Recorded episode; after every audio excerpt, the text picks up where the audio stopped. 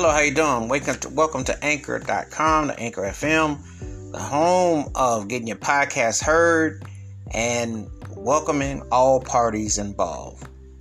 Today, I am going to talk about the late, great Aretha Franklin, the Queen of Soul. Not a lot more need to be said if you even know about her rich, vast vocabulary of the way she transcended words and also her rich catalog of music.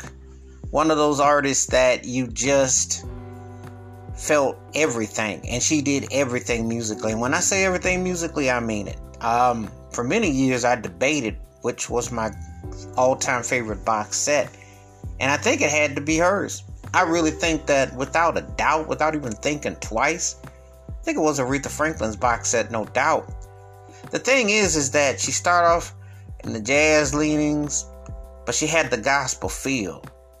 You know, you heard a Mahalia Jackson with Adonna Washington with other great types, but she had this distinctive tone and range, you know, when she was on Columbia Records and everything. But the funny thing that turned it around was always when she did RESPECT. She took Otis Redding's song and made it into a pro anthem.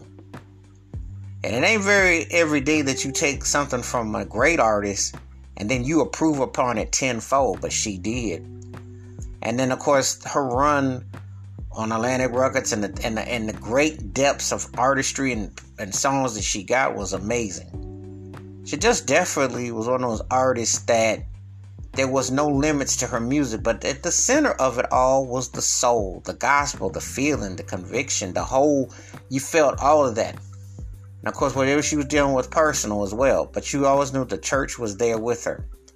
You know, one of the greatest recordings I ever heard was her Amazing Grace, her live gospel album, which was turned into a documentary, which came out a year or so ago, which, believe it or not, I actually saw in a theater, which that seems like alien times nowadays, because don't foresee no one going back to the movies no time soon. But that was something to be stoked. But back in 1972, and it was done live, and even Mick Jagger and some other luminaries were there.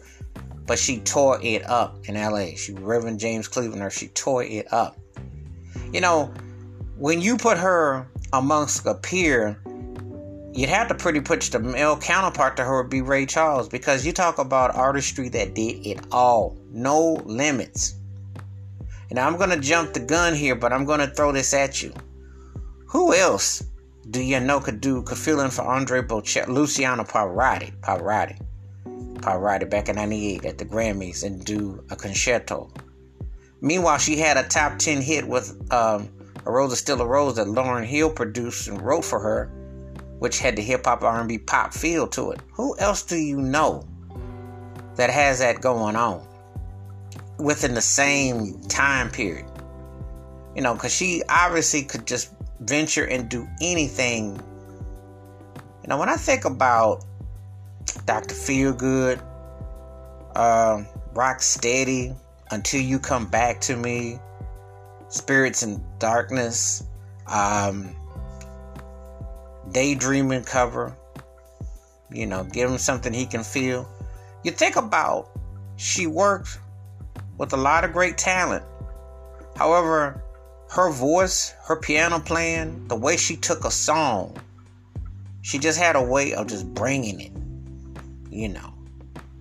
I mean, you can go through so many. You're one of those artists, 60s, 70s, 80s, 90s. You can just go through different eras with her and just say, yep, this was a cut, that was a cut.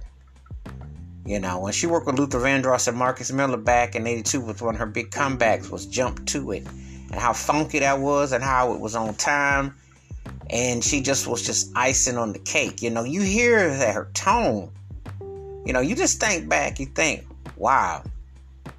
The way she was so expressive, so soulful, so moving. And you rewind the clock back 10 years prior probably to Chain of Fools. Dr. Feelgood, she had the blues, she had the pop, she had the rock.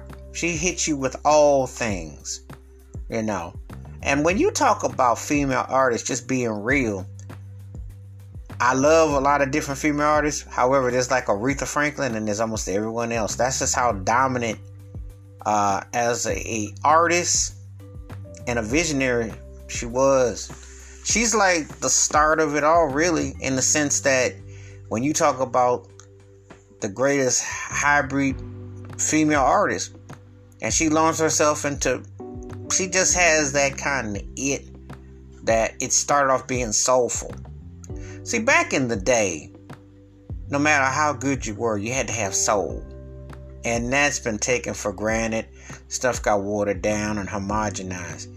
But people who remember and know what it was like and can tell you and point the finger and say, hey, this is where it's at. This is what you're supposed to do. She has truly been a trailblazer.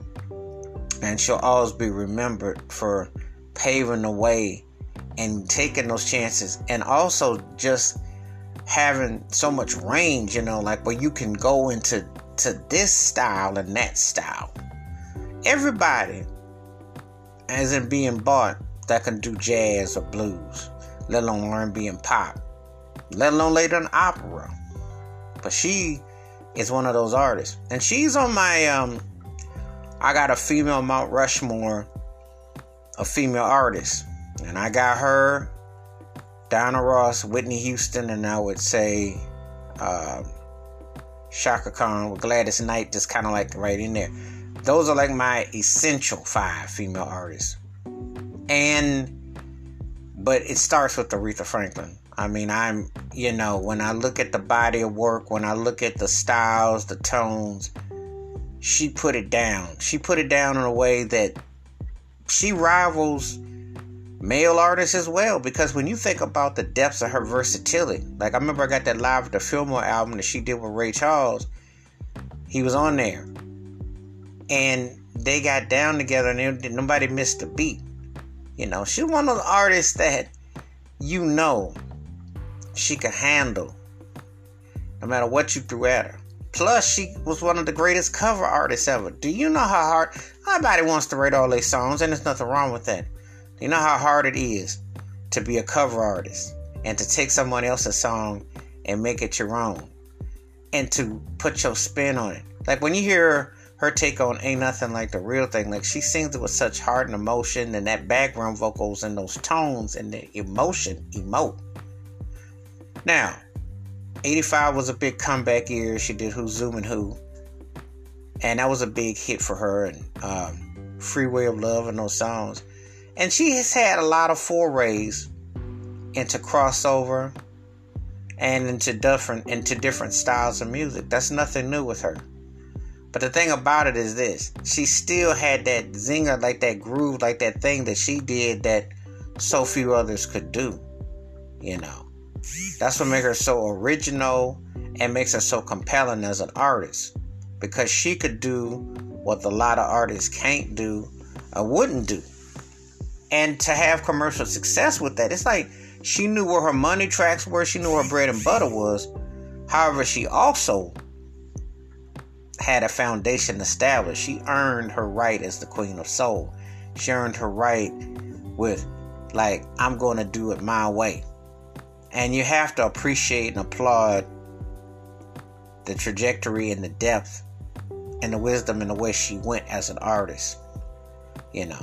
She had one of the greatest careers ever, a very prolific, productive artist, and she just flowed and made records that she felt comfortable with, and she challenged herself and left a lasting mark. So at the end of the day, you know, like I said before, her box set is probably the greatest box set. I've got quite a few of them. I had quite a few of them. But her box set, the zenith of her musicality, the way the sounds, the way she evolved. She had an incredible run. She doesn't, now when people talk about artist runs and stuff, she should be in the conversation. She belongs to be in a conversation. Maybe the albums weren't as groundbreaking, say, as Stevie Wonder's records were or something like that, or hit that zenith like Michael Jackson's did, but I'll say this, she belongs in the same conversation with them where she was a consistent hit maker and she had incredible instinct to songs, to the production, to what worked, and everything she tapped into complimented her, you know, and that's a gift. She truly understood how to go to the next level. And she performed in ways that, you know, you just knew it was her, you know. And then it's kind of like everyone else. She had that kind of edge about her.